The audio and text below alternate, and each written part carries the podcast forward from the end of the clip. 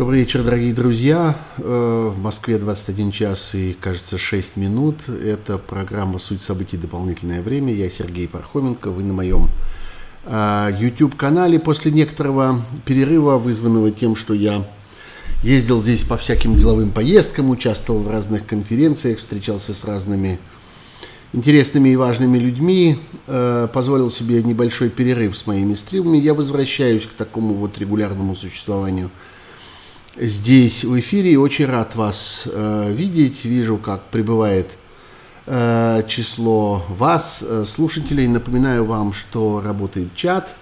И я буду очень рад, если вы будете задавать мне вопросы. Еще больше буду рад вашим подпискам на канал, вашим лайкам. Вы помните, что все это нужно не для удовлетворения тщеславия автора, ой, что-то я, мне кажется, в каких-то не, не тех непривычных очках, давайте заменю, вот, вот так оно будет лучше.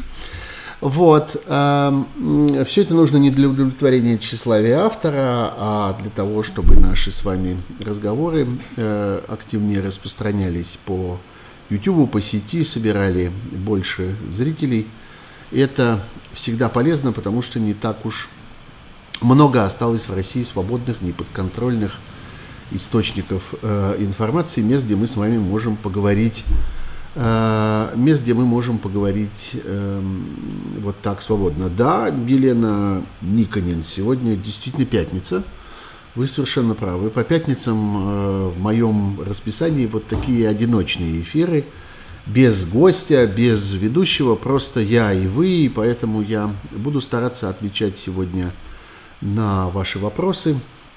Я их собирал у себя в телеграм-канале Пархум Бюро, собирал в моем фейсбуке э, и буду продолжать собирать здесь вот э, из э, этого чата во время прямой трансляции.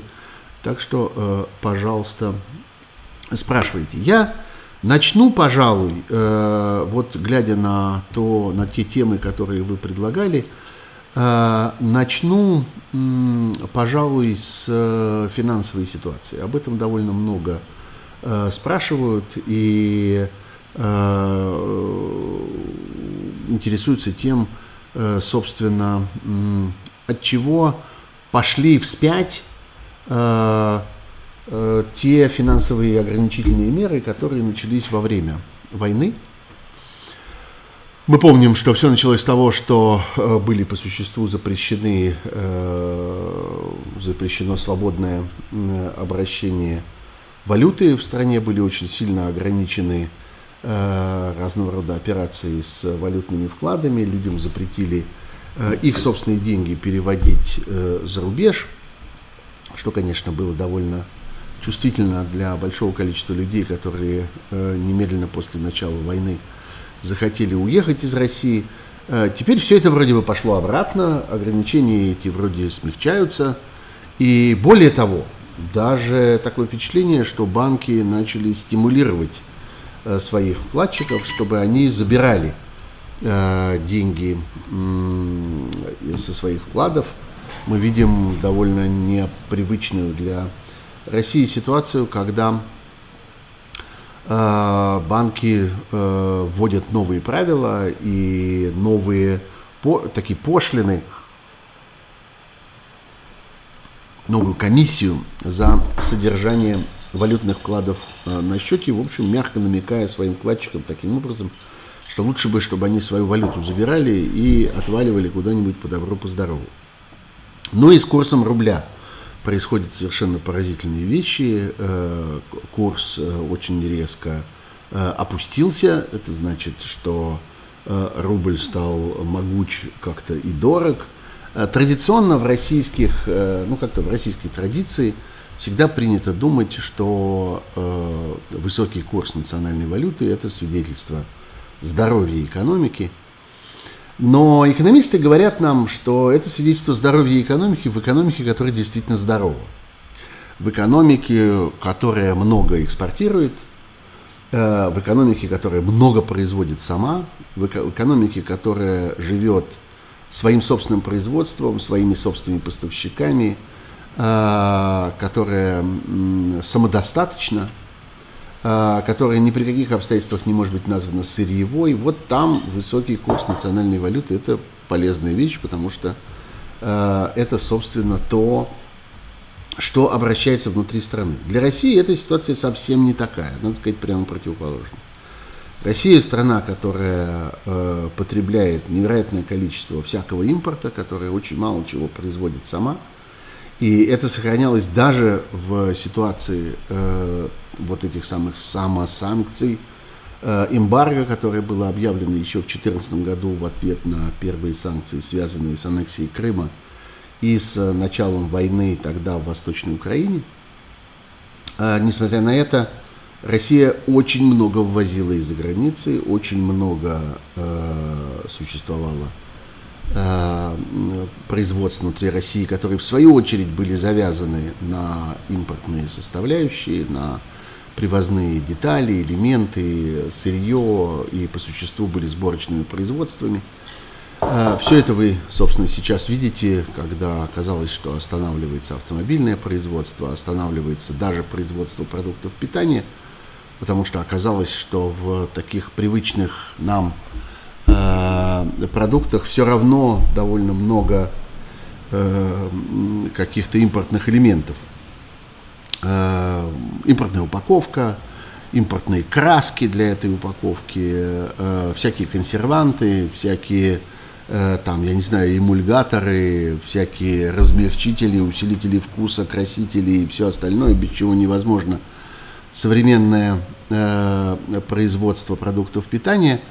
Э, ну вот, э, все это оборвалось, э, и выяснилось, что в России просто не нужны э, доллары и евро, что э, их невозможно употребить на то, на что их употребляли на протяжении, собственно, всех последних десятилетий, на закупку разного рода импортных товаров, и именно поэтому курс валюты начал искусственным образом падать, а курс э, рубля искусственным образом подниматься. Это чрезвычайно вредно для российского бюджета. И мы видим яростные усилия сейчас э, российского правительства и Центробанка для того, чтобы изменить эту ситуацию. И оказалось, что э, именно такой эффект санкций был достаточно неожиданным для российской экономики и нанес ей чрезвычайно серьезный ущерб, потому что российский, э, российский бюджет опустел. Э, выяснилось, что то, что все еще продает э, Россия, э, то, что, собственно, продолжает оставаться основой российской экономики, энергоносители, нефть и газ, э, приносит все меньше и меньше дохода в российский бюджет, несмотря на то, что цены, казалось бы, стоят высоко, несмотря на то, что объемы продаж по-прежнему высоки, несмотря на то, что многие страны, хотя многие страны заявляют э, о постепенном сокращении закупок российских э, энергоносителей, э, некоторые объявили уже нефтяной эмбарго, Соединенные Штаты в частности, но это скорее такая эм, психологическая мера, скорее демонстративная, потому что объем импорта нефти из России в Соединенные Штаты был очень небольшим. А, мы ждем а, развития этих событий. Может быть, поговорим еще подробнее на эту тему. Мне кажется, что там довольно много всякого интересного в том, что касается этого самого нефтяного и газового эмбарго. Ну вот, приближается к двум тысячам количество людей, которые в каждый отдельный момент смотрит нашу программу. Я думаю, что это будет расти и дальше. Я, кстати, хочу обратить ваше внимание, не сделал этого в самом начале, но может и к лучшему. Э, сделаю сейчас, что у вас есть возможность поддержать мой канал, вообще все мои стримы, которые я веду несколько раз, э, несколько раз в неделю. Э, посмотрите, вот надо мной вы видите такой маленький плакатик с с, со ссылкой. Это возможность э, перевести помощь, сделать э, пожертвование одноразовое в пользу э, моего канала. Главным образом для тех, кто делает это из-за пределов России. А если вы внутри России, то посмотрите, пожалуйста, внизу в описании этого канала вы найдете ссылку на еще одну систему для приема пожертвований. Найдете там, кстати, ссылку на Patreon. Patreon тоже работает, и при помощи этой системы вы можете сделать подписаться на такой регулярный взнос. В общем, эта вещь чрезвычайно полезная. Пожалуйста, не оставляйте э, таких усилий. Отметки нравятся. 666 штук. Только что был такой показатель. Промелькнул передо мной, но вот уже стало больше. Спасибо, продолжайте, э, продолжайте, пожалуйста. А, э, ну вот, э, и я вижу вопрос, который прислал который прислала мне, сейчас я найду эти все вопросы, вот они. Вижу вопрос, который прислал мне Валерий, он пишет, что буквально в воздухе витает тема заморозки вкладов населения или попросту отъема денег. Э, как вам кажется, отнимут? Я думаю, что э, этот вопрос сейчас не стоит на очереди, потому что до того, как начались какие-то серьезные Э, сложности с э, эмбарго на нефть и газ, э, российский, российская казна чувствует себя относительно спокойно. Очень много, кстати, сейчас разговоров. Я очень надеюсь, что мне удастся заманить к себе в эфир замечательного экономиста и такого экономического мыслителя, экономического обозревателя Владислава Иноземцева – с которым я виделся вот в последние дни, тогда, когда был в этих своих командировках. Так получилось, что мы с ним одновременно оказались в одном большом европейском городе, э, встретились там, и э, он рассказывал мне чрезвычайно интересно о своем взгляде.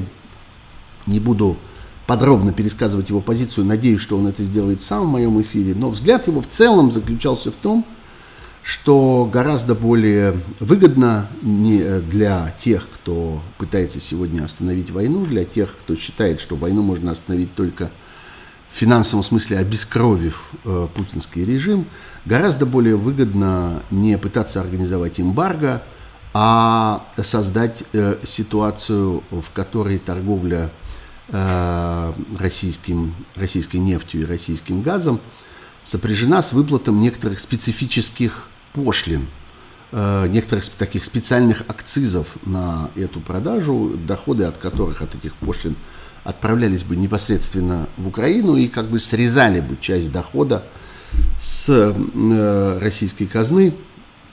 Э, Россия вынуждена будет все равно на это согласиться, потому что она не может допустить сокращения своего присутствия на мировом нефтяном и газовом рынке, она будет немедленно там замещена и кроме того, это очень вредно скажется, собственно, на самой добыче, на производстве российских энергоносителей. И это, говорит иноземцев, было бы гораздо более разумно э, с точки зрения э, ну, такой долгосрочной э, санкционной политики э, в отношении агрессора. Это интересный очень взгляд, потому что мы привыкли говорить о том, что э, огромное количество экономистов и политиков в мире – сегодня э, связывают будущее с идеей э, нефтяного и газового эмбарго. Это стало таким мейнстримом, это стало всеобщим пониманием ситуации, когда, ну, понятно, что к этому есть какой-то длинный путь, и, видимо, э, к этому предстоит еще идти, и создавать всякие меры, которые могли бы смягчить, э, смягчить последствия такого эмбарго для тех стран, которые на протяжении многих десятилетий были зависимы от российского газа. Э, это все не делается в одну минуту. Но вот появляется и все э, больше внимания привлекает к себе некоторая альтернативная точка зрения о том, что есть способ сделать это по-другому, может быть, более эффективно, более разумно и с меньшими потерями для тех, кто будет участвовать в этой э, как бы всемирной кампании – Э, направленные на избавление от э, энергетической зависимости э, от России. Так вот, пока все это происходит, я не думаю, и мои разговоры с людьми экономически образованными, с людьми, которых я считаю да, надежными экономическими экспертами, ничего в этом нет, не появляется эта идея о том, что э, э, жителей России ожидает какая-то конфискационная реформа, заморозка их вкладов.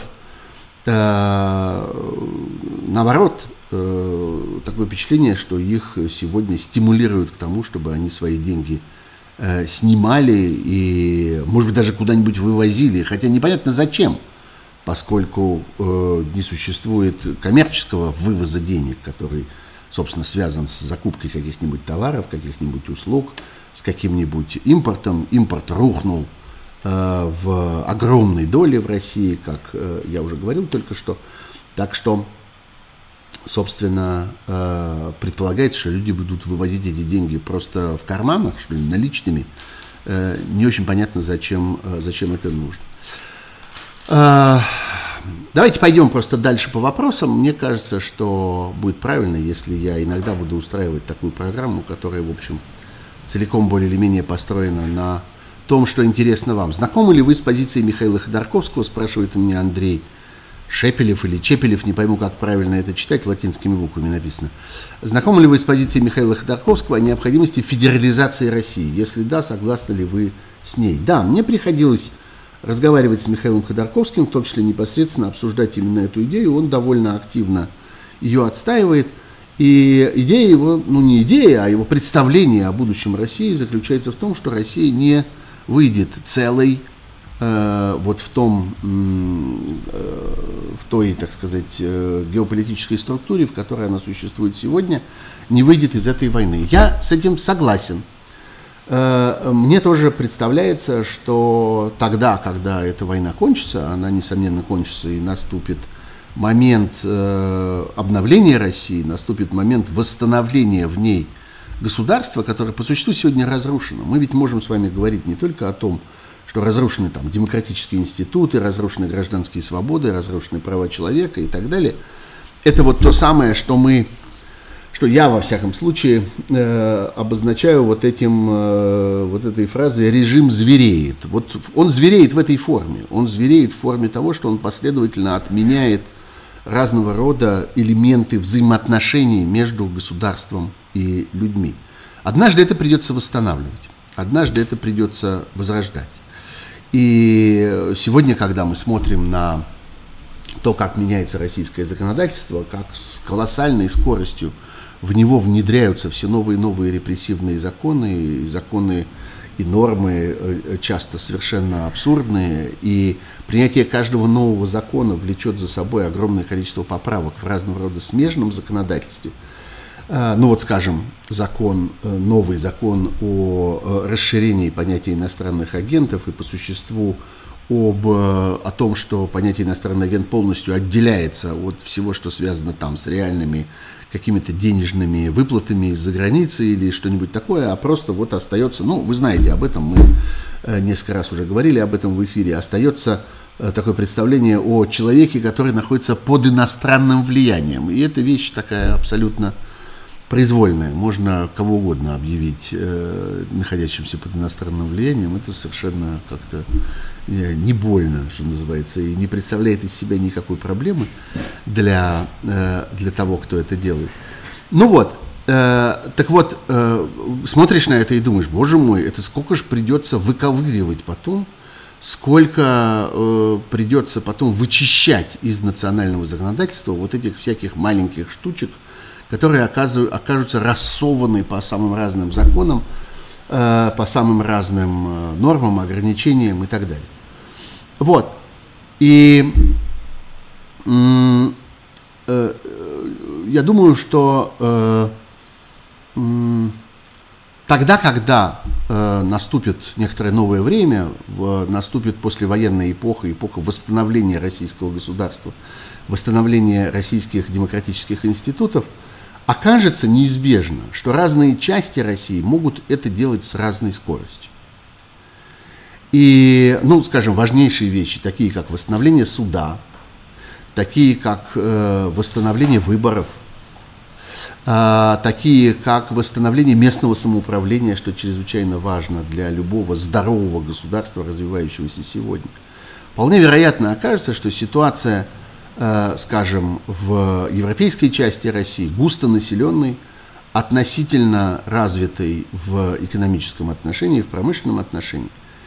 И э, ситуация э, в, скажем, в Восточной Сибири, где-то э, на границе с Китаем, э, э или, например, э, в, э, на юге России, на Северном Кавказе, все это, э, все это э, настолько устроено по-разному, и тяжесть поражения настолько разная в разных э, частях России, что э, восстанавливать это можно только с разной скоростью. Это будет мощным стимулом для того, чтобы страна начала делиться на регионы, которые развиваются самостоятельно и с разной скоростью.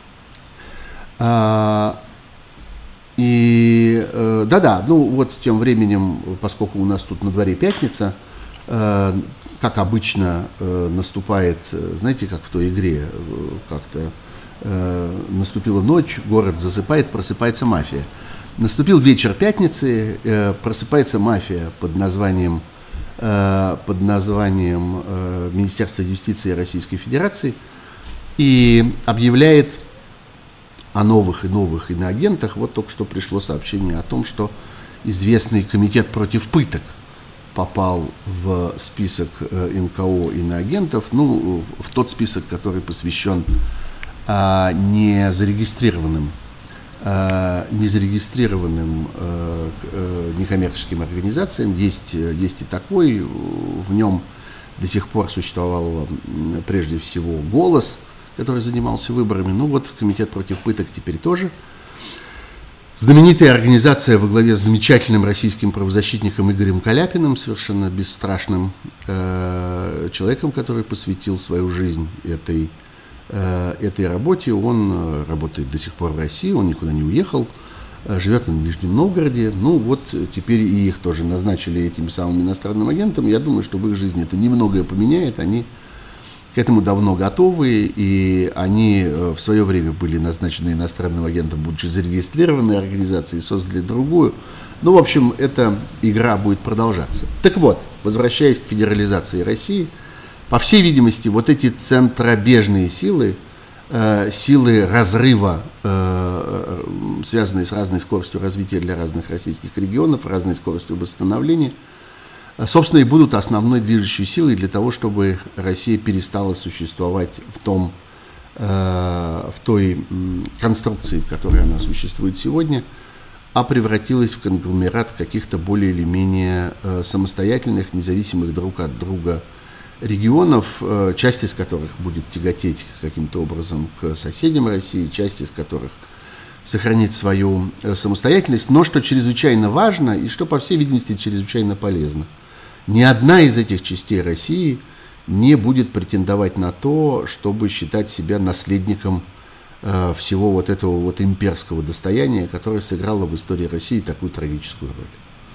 И которое снова и снова э, создает э, внутри России чудовищные ситуации, которые оборачиваются ее агрессией, которые оборачиваются ее Э, нападениями на, или во всяком случае претензиями на нападение на ее соседей, э, которые создают абсолютно э, невыносимую ситуацию вот этого самого ресентимента, то есть того, что политологи, историки и философы называют вот этой, ну, как бы сказать, силой сожаления, ощущением потери – Э, которая не дает России, снова и снова не дает России развиваться в новую эпоху. И это важно, на самом деле, сегодня. Это было бы благоприятным фактором, если бы оказалось, что ни одна из частей России не считает себя э, наследницей Российской империи, не претендует на ее э, не претендует на ее наследие и э, не, не пытается переустроить окружающий мир так, чтобы удовлетворить вот эту свою вечную, неизбывную э, имперскую, имперскую амбицию. А, так что да, я э, здесь э, считаю, что Ходорковский не зря об этом говорит, и э, просто он один из э, людей, которые говорят смело, откровенно. Э, не всякий политик решится сегодня произносить это вслух. Э, многие политики считают, что это может снизить их э, э авторитет, снизить их популярность, если они вот э, Э, российским гражданам будут говорить о том, что по существу распад России сделался исторически неизбежным, и вот эта затянувшаяся, затянувшаяся дезинтеграция Российской и Советской империи в какой-то момент все-таки должна быть доведена до конца. Дальше целая группа вопросов, целый пакет, э, связанный с помощью европейских стран Украине. Владимир с какой-то очень сложной, кажется, румынской труднопроизносимой фамилией, или молдавской, не решаюсь произнести ее правильно, спрашивает у меня, что происходит с Германией, почему они не спешат с помощью Украине, и Франция тоже ведет себя странно. Еще один слушатель пишет, вы согласны, что действие или бездействие, например, Макрона и Шольца позорны? Можно сказать, что сегодня их роль аналогична роли Чемберлена или Галифакса – ну, видно, что человек начитался каких-то популярных исторических брошюр, как-то и спешит нас порадовать своими новыми знаниями. Наталья Яковлева спрашивает, почему политика двойных стандартов со стороны Ставры Европы имеет успех, видимо, имеет в виду это же самое. А, ситуация действительно сложная. Ситуация сложная потому, что война затянулась, и она затянулась для всех. Я думаю, что никто э, изначально не был готов к тому, что э, вот эта российская агрессия продемонстрирует такую как-то способность длиться и длиться и длиться. И э, сегодня мы видим, что, по всей видимости, нас ждет долгая война. Я об этом заговорил еще там, пару месяцев тому назад – Э, нахлебался от вас, дорогие зрители и слушатели, всяких неприятных комментариев по этому поводу. Вы меня назвали тогда и паникером, и пораженцем, и предателем, и сказали, что я как либерал заканчиваюсь на украинском вопросе, и много всякого. А я всего-навсего сказал тогда, э, вслед за еще несколькими моими коллегами, людьми, которые пристально наблюдают за ситуацией в этой войне, что э, она становится окопной что, ну, в таком переносном смысле, что агрессор, то есть российская армия, постепенно э, переходит к новой фазе, вопреки тому, что э, российские военные, российские политики провозглашают, что они сейчас бросятся в атаку, что они отвоюют то и это – что они решительным образом как-то э, закончат те задачи, которые они ставили перед собой в начале этой войны. На самом деле речь идет о том, чтобы удерживать то, что России уже удалось захватить, так сказать, окапываться э, и пытаться перевести э, ситуацию в такое зеркальное положение, чтобы теперь уже Украина становилась атакующей стороной, и несла все связанные с этим риски. Потому что действительно тот, кто атакует, тот, кто пытается отвоевывать какую-то территорию, находится в тяжелом положении, поскольку несет большие потери, поскольку вынужден атаковать э, укрепленные районы, населенные пункты, преодолевать оборону. И это связано с большими потерями, с, свою очередь, с потерями иногда среди мирного населения, с утратой морального превосходства, что чрезвычайно важно тогда, когда э, такая атакующая армия вынуждена наступать на э, населенные пункты, где есть э, мирное гражданское население. Вот это задача России на этом самом новом этапе.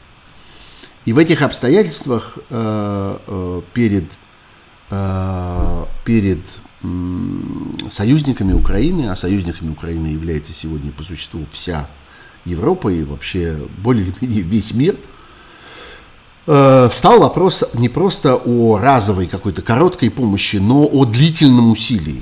И тут выяснилось, что и арсеналы не так велики. Э, на самом деле все сказки про то, что э, на протяжении всех этих десятилетий, скажем, НАТО увеличило свое, увеличивало свое как бы свою военную машину, вооружалась, довооружалась, перевооружалась, накапливала разного рода вооружения, в том числе наступательные и так далее. Все это оказалось абсолютно несостоятельно, это оказалось фантазиями э, российских политиков и обслуживающих их э, военных аналитиков. В действительности совсем не так много э, в распоряжении НАТО и Европы э, оказалось э, запасов вооружений. Они довольно быстро оказались исчерпаны в той части, в которой, собственно, они передавались э, Украине, ну, всякие, скажем, противотанковые системы, э, э, зенитные комплексы и так далее, выяснилось, что всего этого реально, просто физически довольно немного на складах.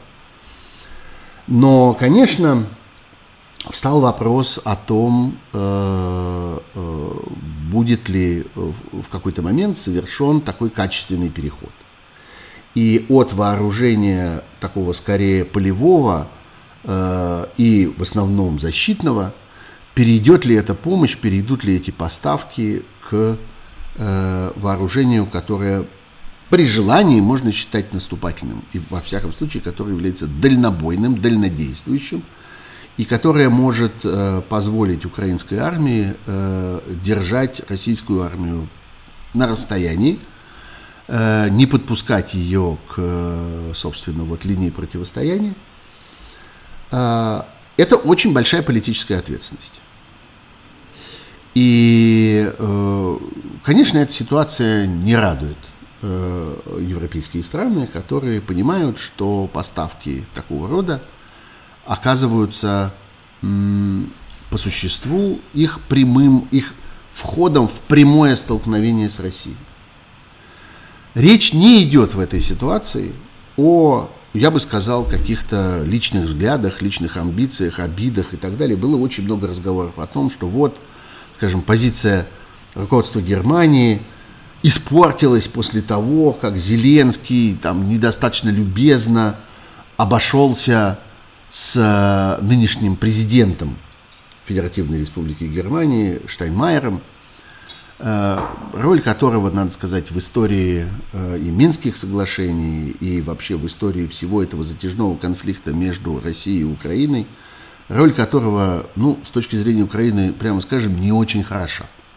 И он был одним из тех, кто сыграл большую роль в том, что Россия получила некоторое дипломатическое превосходство и сумела добиться вот этих самых Минских соглашений, крайне невыгодных для Украины и так далее. В общем, короче говоря, Украине есть э, почему иметь претензии к этому самому Штайнмайеру. Но совершенно очевидно, что визит Штайнмайера, отношение к нему Зеленского, какие-то слова, сказанные послом Украины, все это в этой ситуации не имеет э, решительно никакого смысла, решительно никакого влияния на развитие событий. Не нужно быть такими наивными. Так не устроена мировая дипломатия. Так не устроена конфликтная дипломатия.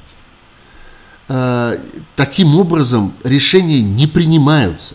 Что вот он обидел нашего президента, э, мы за это им чего-нибудь там такого не дадим. Это обывательский взгляд. Это такая политическая сплетня. И жалко, конечно, что такое количество людей оказались, э, оказались этому подвержены.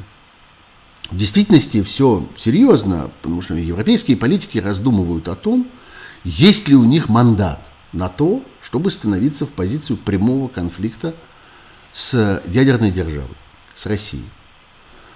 Конечно, можно много спекулировать на тему о том, вот я немедленно вижу это здесь вот у меня в моем стриме, э, вот обсуждают э, зрители э, этого, этого, этого моего разговора.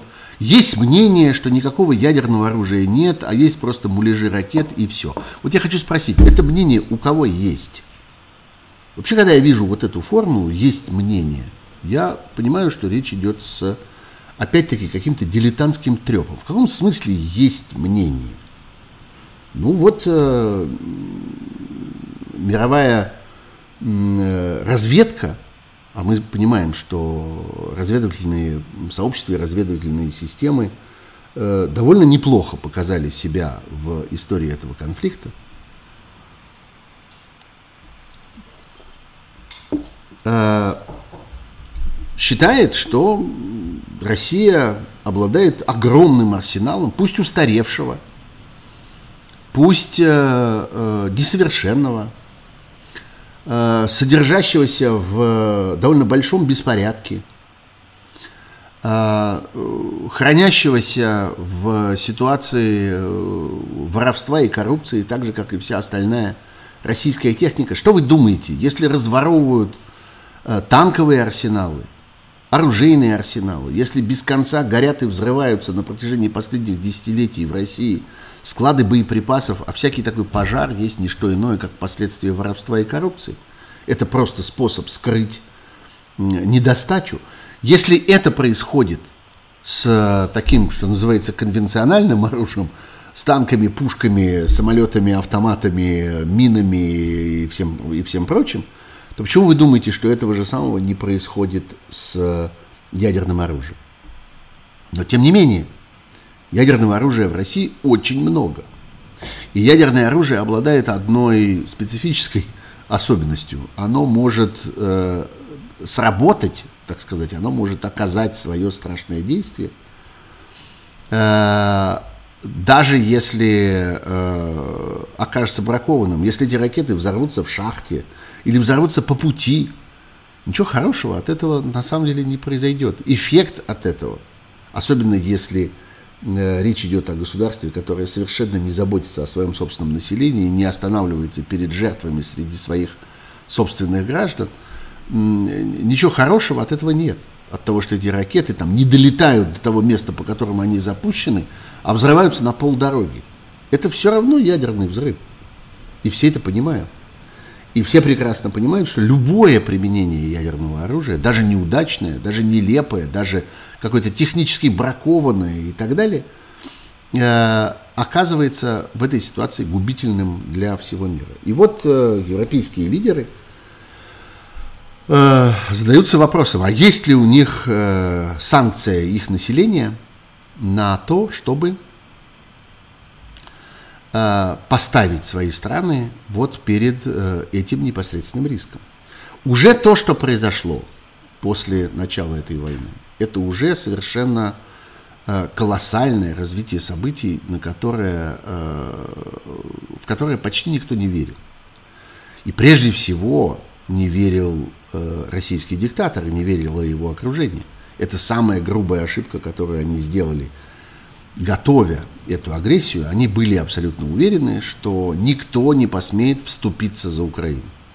Что обыватели в Европе э, окажутся слишком трусливыми, или точнее наоборот, достаточно трусливыми, достаточно пассивными, достаточно циничными, достаточно равнодушными, для того, чтобы э, посчитать, что это не наш конфликт, не наша война, пусть они там делают на краю Европы что хотят, мы здесь совершенно ни при чем.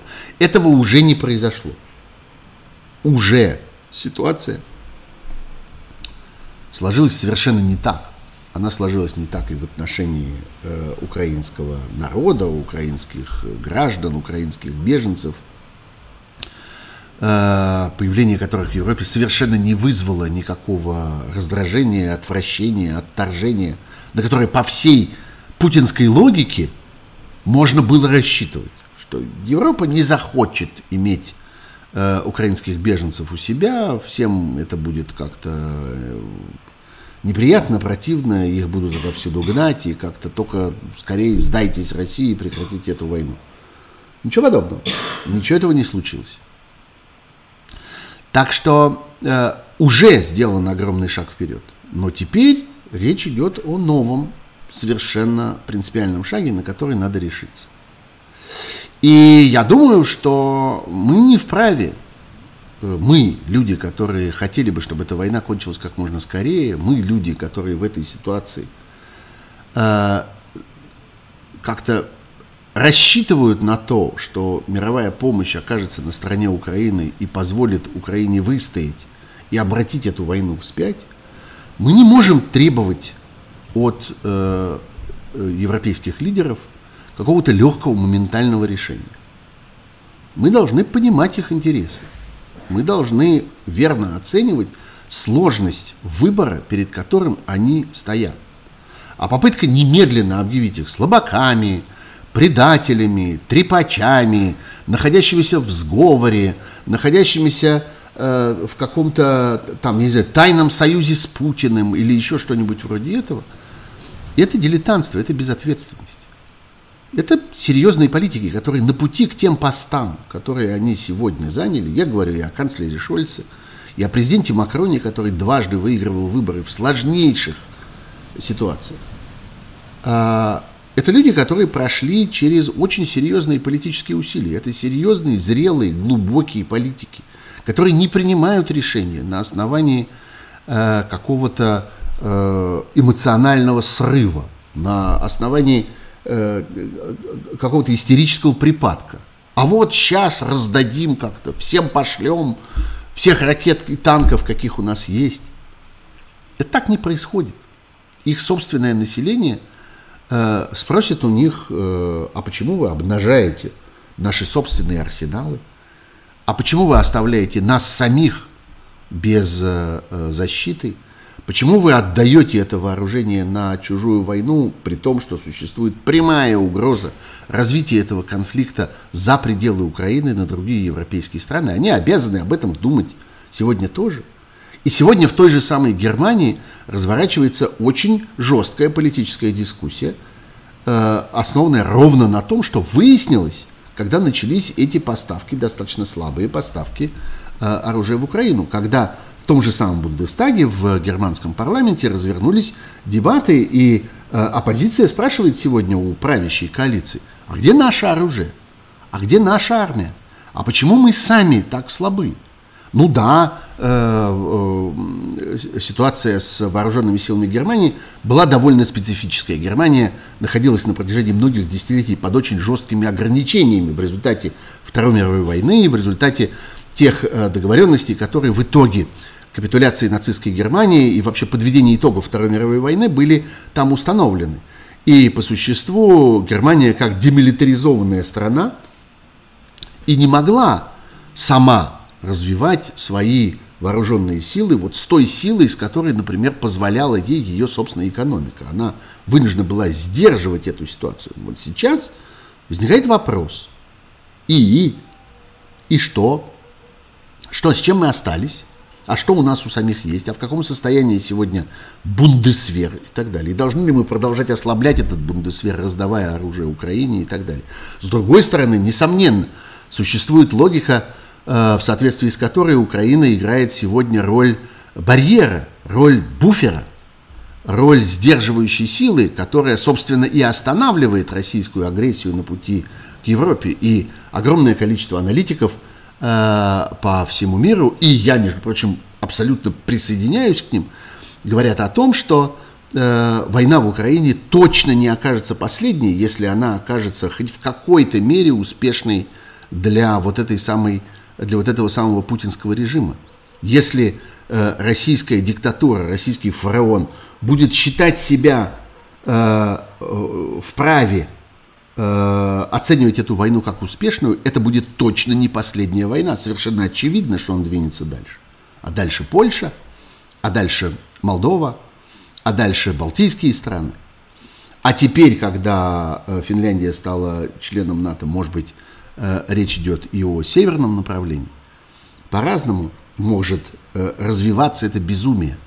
Оно может в разные стороны завести российское государство и российскую военную машину. Так что, э, понимаете, это э, ситуация сложная и полная глубокого смысла для людей, которые в ней участвуют. Относиться к этому легкомысленно нельзя. Оценивать поступки лидеров европейских стран с точки зрения там, их э, каких-то сиюминутных желаний абсолютно безответственно. Вы обязаны понимать, если вы хотите судить об этом, вы обязаны понимать весь комплекс проблем, которые перед ними стоят. Меня спрашивают, кстати, что происходит с э, знаменитым американским. Смежный вопрос. Мы помним, что 9 мая президент Байден, вполне демонстративно выбрав эту дату, подписал закон о ленд-лизе, который позволяет осуществлять массовые поставки э, в э, Украину. Э, ну, прежде всего, давайте дадим себе отчет о том, что это сложнейшая логистическая операция. сбор вот этого всего материального, так сказать, э, пакета, речь идет и о вооружениях, и о боеприпасах, и о разного рода самых разных материалах, товарах и э, ресурсах, которые необходимы во время войны, сбор этого всего в Соединенных Штатах, погрузка, перевозка, разгрузка и так далее. Украинские э, аналитики, которых вот приходится читать, говорят о том, что первые транспорты уже, что называется, ошвартованы в польских портах, уже находятся в Балтийском море, уже встают под разгрузку и таким образом ближайшими днями, ну, может быть, одной-двумя неделями измеряется время, которое необходимо для того, чтобы весь этот массив э, военных материалов начал уже физически поступать в Украину. Да, медленно. Хотелось быстрее – но, видимо, это невозможно. У меня нет никаких оснований считать, что американское руководство или там американский э, военно-промышленный комплекс каким-то специальным образом затягивает. А я не понимаю, зачем им это затягивать. Я не понимаю, к чему им было бы нужно, чтобы ситуация в Украине становилась сложнее. Это все какая-то бессмысленная конспирология. Ну, должен же быть какой-то повод для этого. Должны быть какие-то интересы. Я не вижу никаких интересов Соединенных Штатов, направленных на то, что э, Украине должно становиться тяжелее. И мы видим появление этих вооружений, мы видим эту артиллерию, мы видим э, большое количество всяких летательных аппаратов, в том числе всяких беспилотников, которые э, активно начали участвовать в э, боевых действиях. И вот это самое, э, вот этот э, так сказать, э, пробуксовка э, российского наступления в Донбассе, она в значительной мере ровно этим и определяется. Что огромное количество российских наступающих войск были остановлены дистанционным образом, без прямого соприкосновения, без прямого столкновения. Вот эти все, например, истории последних двух недель с какими-то безумными операциями по форсированию Северского Донца, когда колоссальное количество техники и военнослужащих российской армии гибли при попытке форсировать эту, в общем, относительно небольшую речку. Это, по-вашему, что? Это вот оно и есть. Это действие дальнобойной артиллерии. Это действие тех самых средств, тех самых вооружений, которые начали поступать в относительно недавнее время на вооружение Украины. Короче говоря, это сложная история. И, пожалуйста, не судите об этом с каких-то примитивных обывательских позиций. Вот они испугались, или там вот этот договорняк, а вот они там предали и так далее. Послушайте, э, канцлер Германии является канцлером Германии. Он добился в результате всей своей политической карьеры, он добился этого поста главы Германии. Он отстаивает германские интересы на этом посту. Вы не можете упрекать этого человека в том, что он почему-то отказывается э, продолжать считать эти интересы э, своим абсолютным приоритетом. Да, успех Украины в этой войне, устойчивость Украины, обороноспособность Украины, способность Украины удерживать российскую агрессию, несомненно, в интересах Европы, и в том числе этой самой Германии. Ну так поэтому они вообще и ведут этот разговор.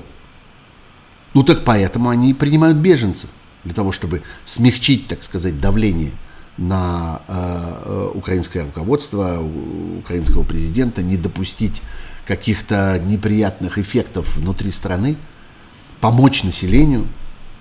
Ну так поэтому они несут этот, э, этот груз, поэтому они э, выделяют колоссальные деньги, о которых близко не было речи э, перед, э, перед этой войной.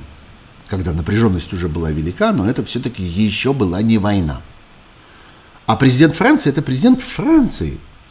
Он управляет Францией. И несет ответственность перед Францией, перед французским избирателем. И отстаивает французский интерес. И на, в результате этого называть его предателем или называть его там человеком, пошедшим на сговор, это, это какие-то совершенно разговоры на заваленке. Э, ну что, вот, э, будем считать, что это середина э, или там две трети моей программы. Довольно большое количество нас с вами смотрит эту суть событий дополнительное время. Я напомню вам о том, что было бы чрезвычайно полезно, если бы вы подписывались на мой канал, если бы вы, если бы вы ставили лайки, и не побоюсь этого слова, если бы вы поддерживали мой канал э, пожертвованиями, донатами, одноразовыми или постоянными, есть для этого все инструменты. Они отчасти написаны над моей головой, а другие написаны внизу в описании. Пожалуйста, не забывайте про это. Это все полезная вещь. Э, пойдем дальше по вопросам. Э, э, целая тоже серия вопросов, связанная вот с этой э, историей с приговором, вынесенным э, трем военнопленным, э, двум э, британским гражданам и одному марокканскому из тех, кто э, сдавался в Мариуполе. И среди этих вопросов я вижу ну, такие какие-то, я бы сказал, э, тонкие аналитические выкладки. Владислав Бояров пишет мне. Вчера вынесли смертный приговор трем защитникам Мариуполя. В связи с этим вопрос, как трактуется в российском уголовном праве наемничество, статья 359, чем оно отличается от участия в незаконных вооруженных формированиях, статья 208, и может ли государство принимать в ряды собственных вооруженных сил иностранных граждан, будут ли они считаться наемниками? Дорогой Владислав, какая нахер разница? в этой ситуации, чем отличается статья 359 от статьи 208. Российское государство, российская военная машина, российская диктатура, российский фараонов строй находится сегодня в таком э, состоянии, что он, что называется, не разбирает этой дороги. Э, принимается варварское политическое решение приговорить этих людей к смертной казни для того, чтобы можно было этим шантажировать всех, до кого удастся дотянуться – шантажировать британское правительство, которое будет находиться под давлением, потому что британские избиратели будут спрашивать с британских политиков, а что вы сделали для того, чтобы защитить жизни наших сограждан? Надавить на, надавить на марокканцев, не знаю, удастся ли таким способом, но можно попробовать и это. Надавить на Украину, предъявить этих людей для обмена, продемонстрировать свирепость. Вот что интересует тех, кто выносит этот приговор. Кроме того, есть, конечно, еще один важный сюжет, связанный с тем, что приговор этот формально вынесен не российскими властями, а властями ДНР. И таким образом Россия, которая уже устами своего Киса Воробьянинова, э, министра иностранных дел, заявила о том, что мы тут ни при чем, нас там нет, вы, пожалуйста, разговаривайте об этом с руководством Донецкой Народной Республики, как-то, которая принимает это решение самостоятельно. Конечно, оно не принимает этого решения самостоятельно, это полный бред и лицемерие, оно принимает это решение, точнее, вообще не оно принимает это решение, это решение принимается в Москве, это решение принимается абсолютно демонстративно, оно транслируется туда, в Донецк, и там, оно, там его просто объявляют, не более того. Но задача заключается в том, чтобы вытолкнуть эти марионеточные образования э, как бы на международный разговор, чтобы их начали принимать в расчет, чтобы с ними начали разговаривать, чтобы в случае, если когда-нибудь все-таки начнутся какие-нибудь переговоры, и случится там какой-нибудь дипломатический контакт или что-нибудь вроде этого, чтобы представители этих самых марионеточных э, организаций, марионеточных э, образований политических тоже оказались бы участниками этого процесса. Вот в чем смысл. А, так что э, абсолютно никто не заботится здесь о правосудии, никто не заботится здесь о милосердии, никто не следит здесь за буквой закона, за э, статьями Уголовного кодекса, какими-то международными конвенциями или чем-нибудь таким вроде этого. Это абсолютно никого в этой ситуации не волнует.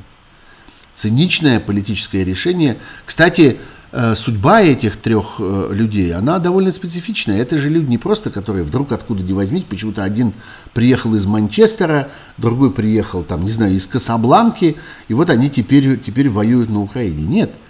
Это люди, которые были связаны с Украиной на протяжении долгого времени. Марокканец этот учился в Киеве. А два англичанина были жена и до сих пор женаты на украинках и жили там в Украине. И оказались там совершенно не случайно. И к Украине относятся абсолютно не как к какой-то посторонней чужой стране. Э, и, конечно, э, нет никаких оснований считать их наемниками. Их можно считать добровольцами. Добровольцы возможны, контрактники возможны. А наемник это совершенно другая история. Наемник это человек, который воюет э, как бы безотносительно к целям этой войны, которого на этой войне интересуют только деньги.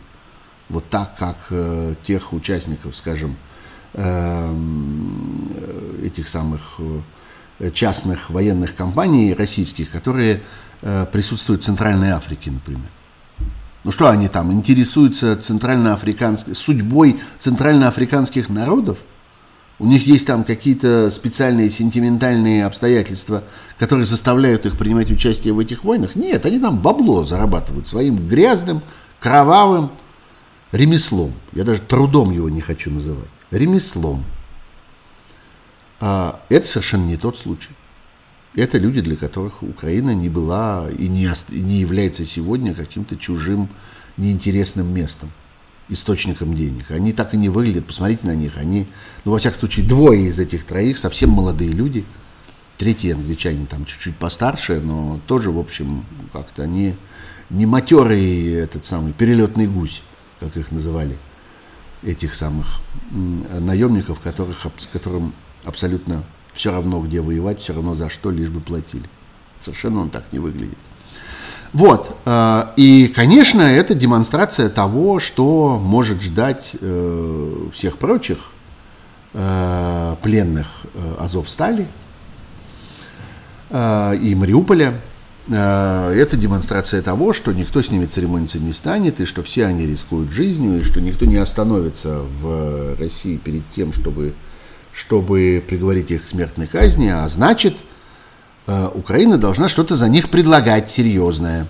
Украина должна идти на какие-то уступки, Украина должна демонстрировать какой-то обменный материал. Вот, собственно, на что намекают при помощи этих трех человек. Тем более, кстати, тут тоже давайте вспомним, что буквально несколько дней тому назад Э, было сделано заявление э, американской стороной о том, что Соединенные Штаты не заинтересованы больше в обмене каких-то э, там специальных, особенных заключенных. А в принципе в американских тюрьмах есть некоторое количество людей, которые сильно интересовали бы российскую сторону. Есть и разведчики, есть всякие крупные хакеры, которые там сидят – и эти хакеры, которые работали, так сказать, по заказу э, российских государственных органов. Есть торговцы оружием, есть Буд знаменитый, который продолжает там сидеть.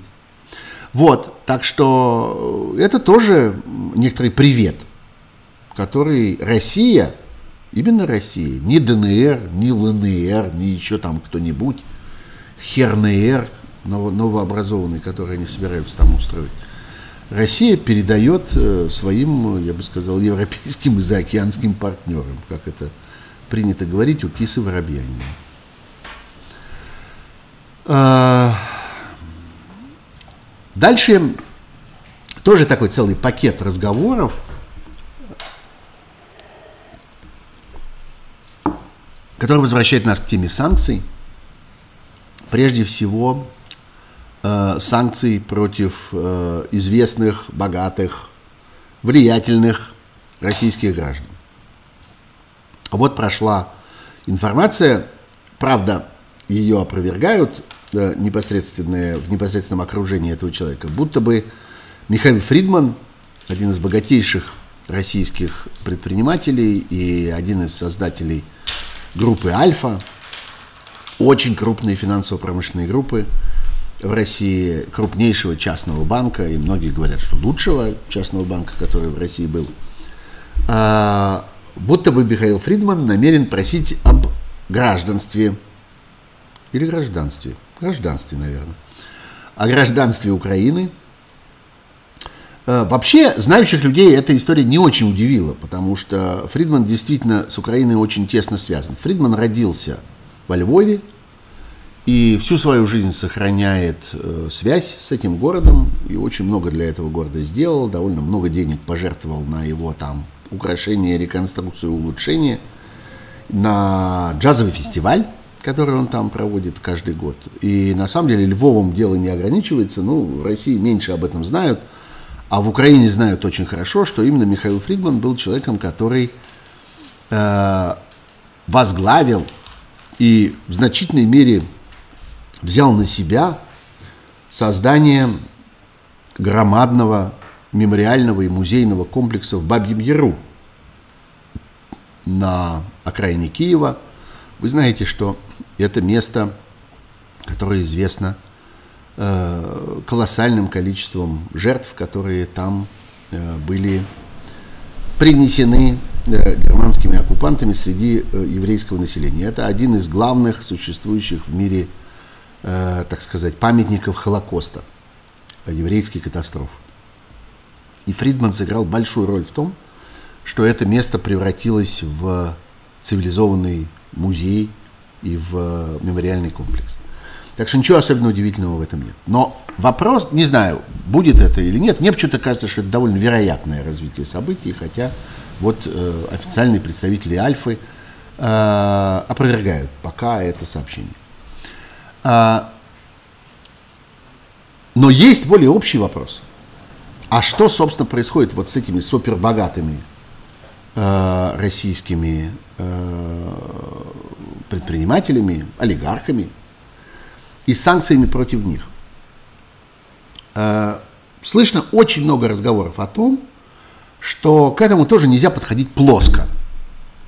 Существует действительно значительное количество людей, и путинский режим был этим хорошо известен, что он существовал за счет того, в значительной мере, что окружал себя э, количеством э, таких близких к себе кошельков.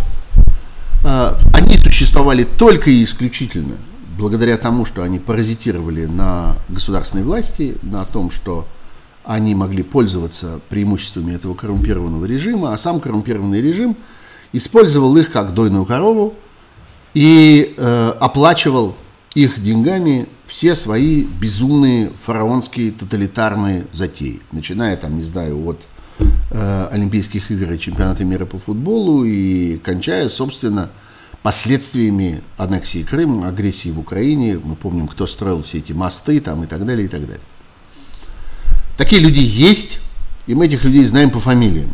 Это Ротенберги, это разнообразные Ковальчуки, Тимченки, это Абрамович, это Мамут, э, это много людей, которые действительно чрезвычайно близки к этой власти и играли с этой властью на руку на протяжении всех этих десятилетий. А, есть другие люди. Есть люди, которые э, сделали свое состояние раньше, и которые, несомненно, тоже несут ответственность за то, что этот режим стоял на ногах на протяжении этих десятилетий. Эту ответственность никто с них не э, снимает. Но вопрос заключается в том, должны ли они стоять первыми в очереди. И, что гораздо важнее, вопрос не только ведь в очереди, а вопрос в том, нельзя ли извлечь из этой ситуации какую-то более существенную пользу для того, что мы хотим получить в результате этих санкций. Смысл-то санкций в чем? Смысл санкций в том, чтобы прекратить войну в конечном итоге. Речь не идет о том, чтобы наказать кого-нибудь, обидеть кого-нибудь, убедить кого-нибудь, впечатлить кого-нибудь или еще что-нибудь с кем-нибудь сделать. Речь идет о том, чтобы разорить путинский режим и образовавшиеся при этом деньги направить на те цели, которые приблизят окончание войны. Вот зачем нужны санкции. Ну и возникает вопрос, а нельзя ли это сделать каким-то более эффективным образом? Нельзя ли, например, вот этим людям, которые не являются непосредственными участниками и непосредственными э, подельниками этой банды, э, нельзя ли, например, их э, капитал употребить на что-то более эффективное? Например, направить его на восстановление Украины, на усиление украинской армии, на поддержку украинского населения – на смягчение, что будет играть все больше и больше, э, все большую и большую роль в развитии этого глобального кризиса, на смягчение проблем с продовольствием, может быть, на эти деньги как раз и закупить того самого продовольствия, которым, при помощи которого попытаться смягчить давление продовольственного кризиса, который образуется в результате этой войны, и на который фараонский режим Путина очень рассчитывает. Это, собственно, одна из их главных надежд. И они не, стесняются говорить об этом прямо. Что сейчас мы организуем голод в целом ряде районов мира, причем в том числе географически довольно удаленных от места событий. Речь не идет о том, что это все вот тут вот где-то возле Украины. Нет, речь идет об Африке. Речь идет о, о Южной Азии. Речь идет о Ближнем Востоке. Речь идет о странах, которые, казалось бы, далеко и ни при чем, но там должно произойти э, продовольственное несчастье, которое, несомненно, хвостом своим ударит по э, Европе, по тем самым странам, которые э, раздумывают сейчас, здесь я возвращаю вас к началу, или там, к середине нашего разговора, раздумывают сейчас о том, будут ли они помогать Украине. Так вот, может быть, можно эти, так сказать, олигархические деньги направить на это? Или еще на что-нибудь полезное? Это циничный разговор. Это разговор такой, я бы сказал, лишенный э, приятной мстительности. Потому что, да, действительно, вообще хотелось бы просто их всех пустить по миру. Вот их всех, которые там вокруг Путина ходили, в Кремль заходили, вот их всех, которые как-то к этому были причастны, которые сейчас не делают почему-то этих заявлений антивоенных, а могли бы уже сделать. И пора бы уже их сделать. Конечно, очень хочется им всем просто врезать. Лишить их того и сего, отнять у них яхты, и отнять у них виллы, и, и как-то перекрыть им банковские счета, и заставить их стоять в очереди в сандаликах как-то с, с корзинкой в дешевом супермаркете. Мы тут видели одного в таком положении. Ровно в сандаликах с корзинкой в супермаркете и с тоской в глазах. Вот всех хочется увидеть в таком положении. Как-то вот сладостная месть. Но тут возникает вопрос, а может быть можно как-то эффективнее употребить эту ситуацию? И вот тогда начинаются разговоры о том, что, может быть, следовало бы создать механизм, по которому эти попавшие под санкцию люди – могли бы совершенно формально, подконтрольно, так чтобы избежать откатов, извините, избежать здесь уже на этом этапе каких-то какого-то коррупционного выхлопа, э, могли бы э, пожертвовать существенную часть своих капиталов, может быть, очень существенную часть своих капиталов, которые были бы опять-таки под контролем всего этого механизма употреблены на что-то, что было бы полезно для того, чтобы развязать этот кризис. Я к этим разговорам отношусь с пониманием. Хотя да, мне тоже как-то хотелось бы кого-нибудь схватить за глотку, наверное. И хотелось бы как-то насладиться э, э зрелищем э, э, как-то вот этих всех несчастий. Но я стараюсь контролировать. я стараюсь думать о том, что есть другие, более эффективные способы. Так что, э, когда вот, вот Михаил Кровец у меня спрашивает, а что если вот предусмотреть индивидуальный подход к разным группам, а, что такое СБР, я не понимаю, кто такие СБР, разным группам, в общем, злодеев, я думаю, он имеет в виду, и возможность откупа взамен снятия санкций. Ну, вот откуп – это неправильное слово в данном случае. Речь идет не об откупе. Речь идет об использовании этих капиталов и этой политической, э, этого политического потенциала на, э, э, на цели, полезные для разрешения конфликта нужным образом то есть для скорейшего окончания войны и окончания ее тем, чем мы хотели бы, чтобы она кончилась, чтобы агрессор был наказан, а жертва агрессии была защищена. А, ну, опять вопросы про военное положение или мобилизацию.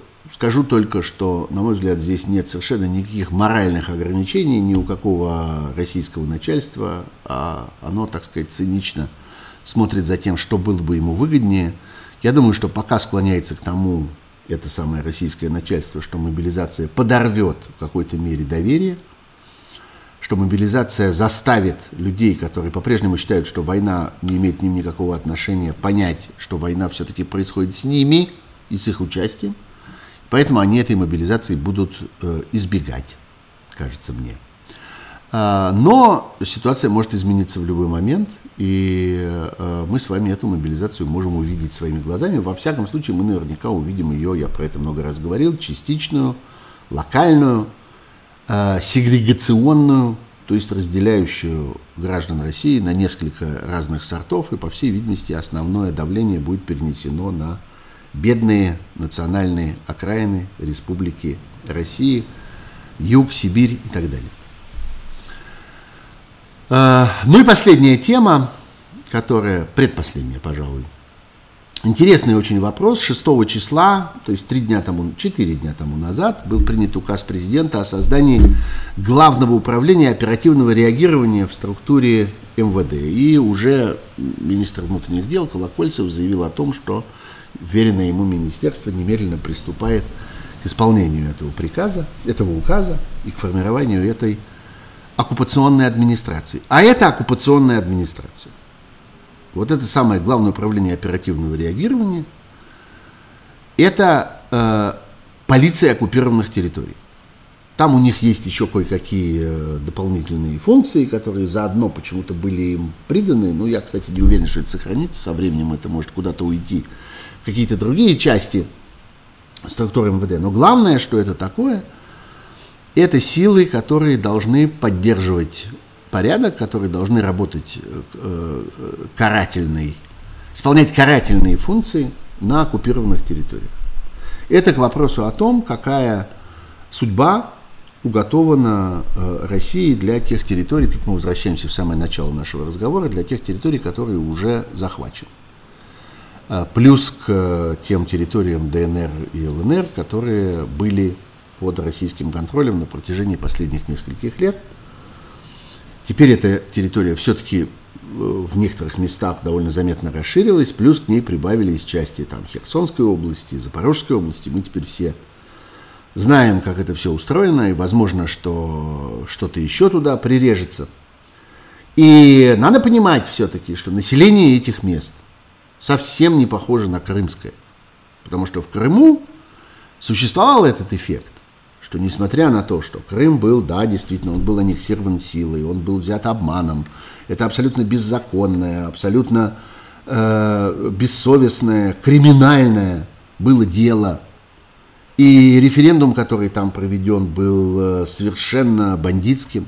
Но тем не менее, мы с вами знаем, что в Крыму есть достаточное количество людей, которые купились, так сказать, на эти обещания – и которые были довольны переходу под российский контроль. Им казалось, что они сейчас э, заработают каких-то дополнительных денег на туристах, что как-то они окажутся в каком-то более выгодном положении, что изменится законодательство и регулирование, и что они смогут там что-нибудь построить в прибрежной полосе и так далее, и так далее.